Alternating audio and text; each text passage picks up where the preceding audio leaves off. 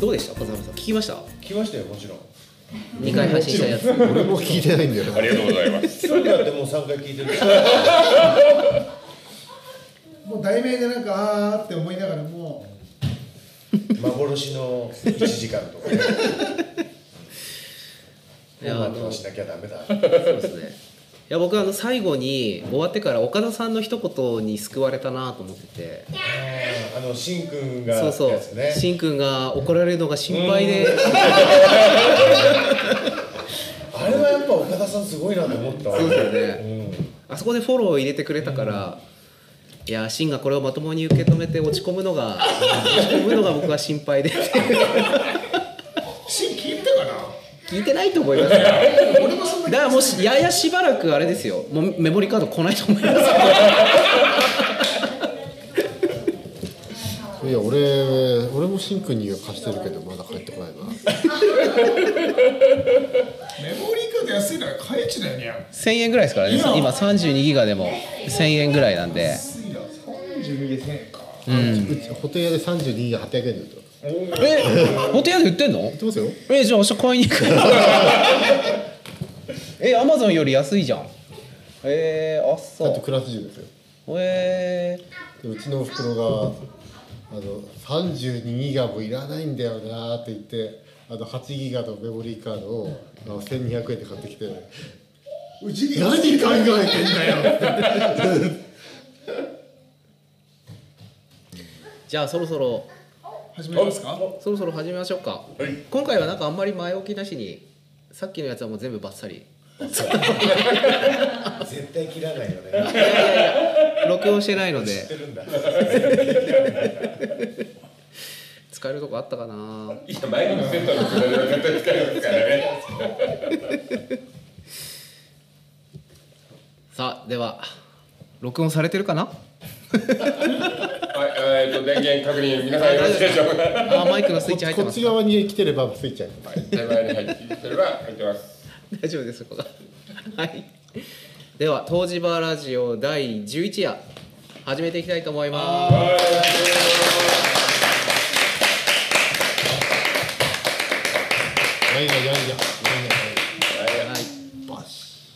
では東芝ラジオだいじゅういち夜始めていきたいと思います。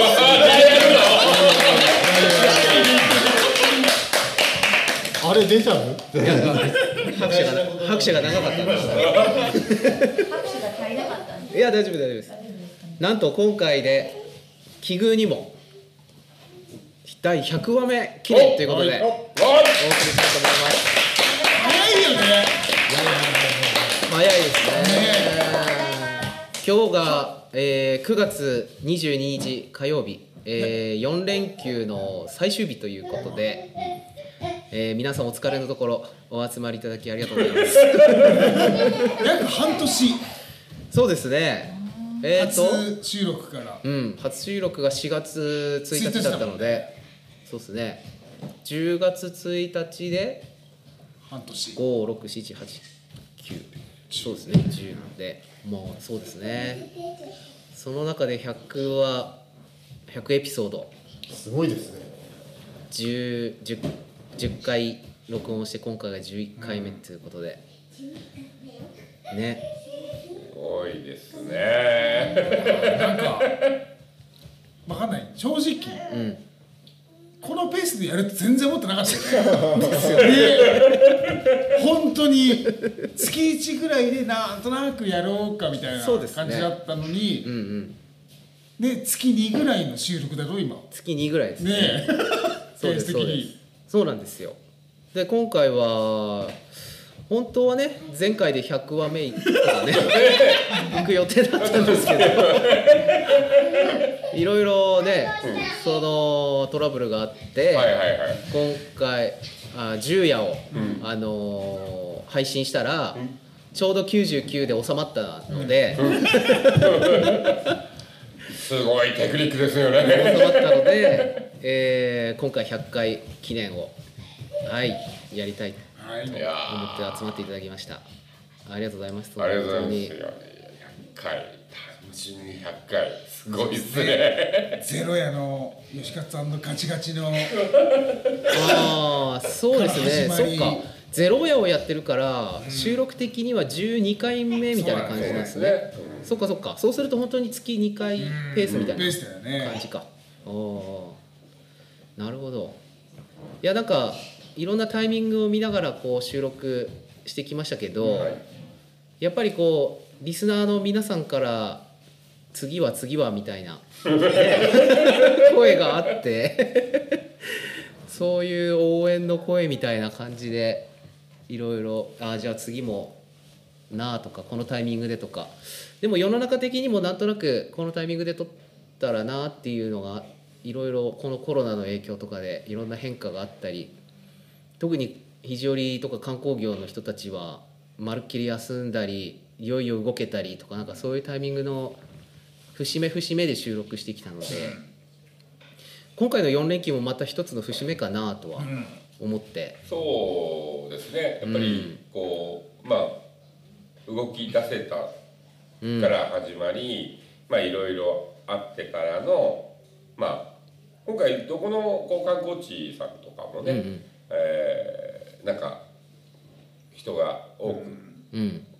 お見えになってたよう、ね、そうですね、うん、なんかはちがつにお盆の時期に帰省できなかったじゃないですか、はいはいはい、その人たちが今回なんか動いてこうちょっとあの時帰ってこれなかったら今回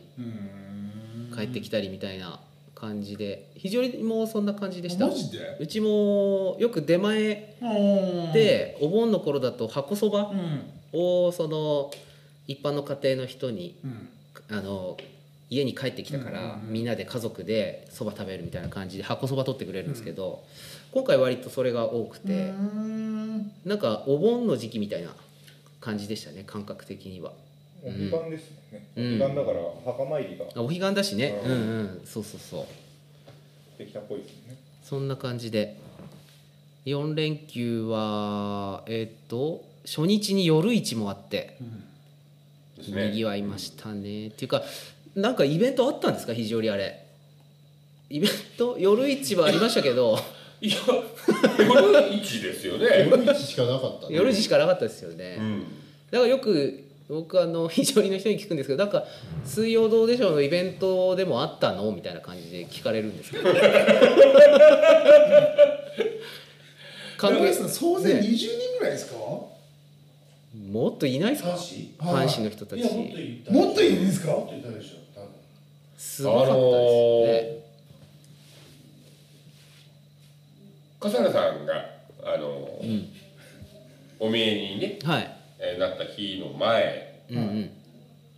前、うんうんうん、前の日その前の日、はい、あの意外と、うん、こう バ, バックに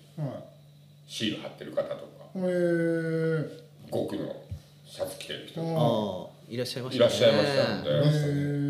ん、あの結構な数来ていただいたと思うんです、えー、そうですよね。まあ、まるで誰かが来るんじゃないか、うん、こっちが思っちゃうからこっちがねなんかあるんじゃないかなとか思っちゃいましたよねいやでも団子屋さんですよ、うんああ団子屋さんそうですね。団子屋さん今一大イベント化してますよね。すごい全国から団子屋が開くぞってね。団子屋が開くぞっていうので本当に一番僕は大阪団子を食べにああ大阪のはちじよりのわざわざ大阪からじゅうにじかんで来てくれましたね。いや面白かったですね。初めてお話しましたかもしれないですね。面白かったですというわけで笠原さん夫妻にも今回来ていただいております。ありがとうございます。お招きいただいて。いやいやいやいやいやいやいやよん連休で本当は皆さんこのね最終日なんで帰られるところなんか一日ずれていらして、じゅうくにち来ないではつかから来たんで、うん、そうなんですね。だから夜市の時はいらっしゃらなかったんですよね。そうですね。やってるって知らなかった。あ